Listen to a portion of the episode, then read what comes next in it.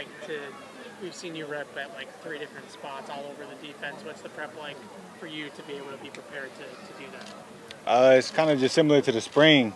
I try to study the whole defense and try to make myself as versatile as possible so the coaches can use me how they want to, you know? Is it kind of like a plan to figure out where you would be best in this defense? Like, how do you kind of view it, and how, where do you feel most comfortable? Uh, I feel comfortable anywhere. Uh, the plan, I couldn't tell you because I'm not a part of that. All I could do is control like whether I'm ready or not, and that just looks like me studying everything. Adrian Phillips was saying that you're not afraid to ask questions. You're not afraid to ask question after question after question. Uh, how, how helpful have those veterans been for you? Uh, super helpful. I can ask anybody anything, whether it's like the special teams player, Slater, uh, Schooler. I've asked people that have been year two to somebody like Slater who's been in the league for a long time. So I feel like it's just a good culture here. What kind of questions are you asking? Anything I can so I could avoid making mistakes out there. For sure. Have you always been like that, Marte? Did somebody give you some advice before you came into camp for that in? Um, I was like that at SAC, but it was me more asking my coaches uh, and getting information from them because by the time I started to emerge, I was one of the older guys, so I didn't really have older guys to ask. But when I've been young, I always ask older guys. It looked like Julian Edelman was out there talking to you guys after practice. What was the message there? Uh, I feel like it's the same thing. A lot of people here already know what the Patriot Way is, but he's one of the people that have been through it, and he got three rings to show for it. You know what I'm saying? So it's just keep your head down and you know what I'm saying. Keep checking. Marte, uh, do you guys notice it when Matthew Judon isn't out here participating with you guys? Uh, As far as his energy and what he brings to, to the table? well, in terms of his energy, he always gonna bring that, whether he's on the field or not. I'm not really paying attention to who I'm, who's on the field with me at the time. I'm trying to make sure I do my job.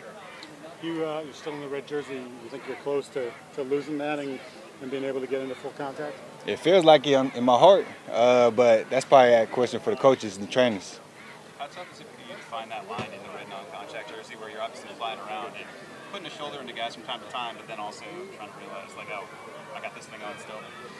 Uh, I don't really think about it too much just because the coaches and the trainers do such a good job of taking care of me. Like they don't really put me in situations where I have to think about it. So for the most part, I could just play.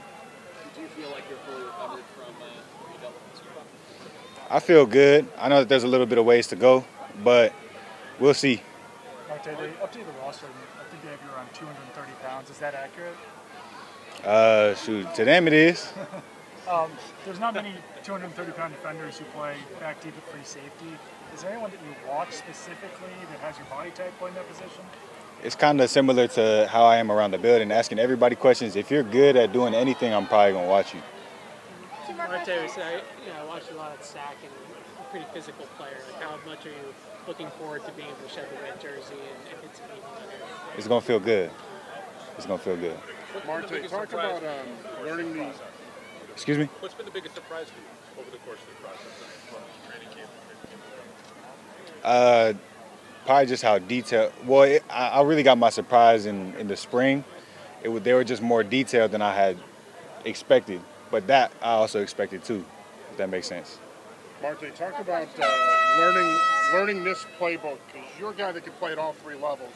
How has that adjustment been for you, learning this playbook and getting acclimated to playing in the NFL? Uh, it's just speaking the same language as the guys on the field. Uh, we were pretty versatile at Sac State, so I was introduced to a lot of things, but they run a lot of different things here. And for me to be able to plug in where I need to be plugged in, I just have to study a little bit more because it's a different language that I'm used to. That makes sense. Y'all have a blessed day.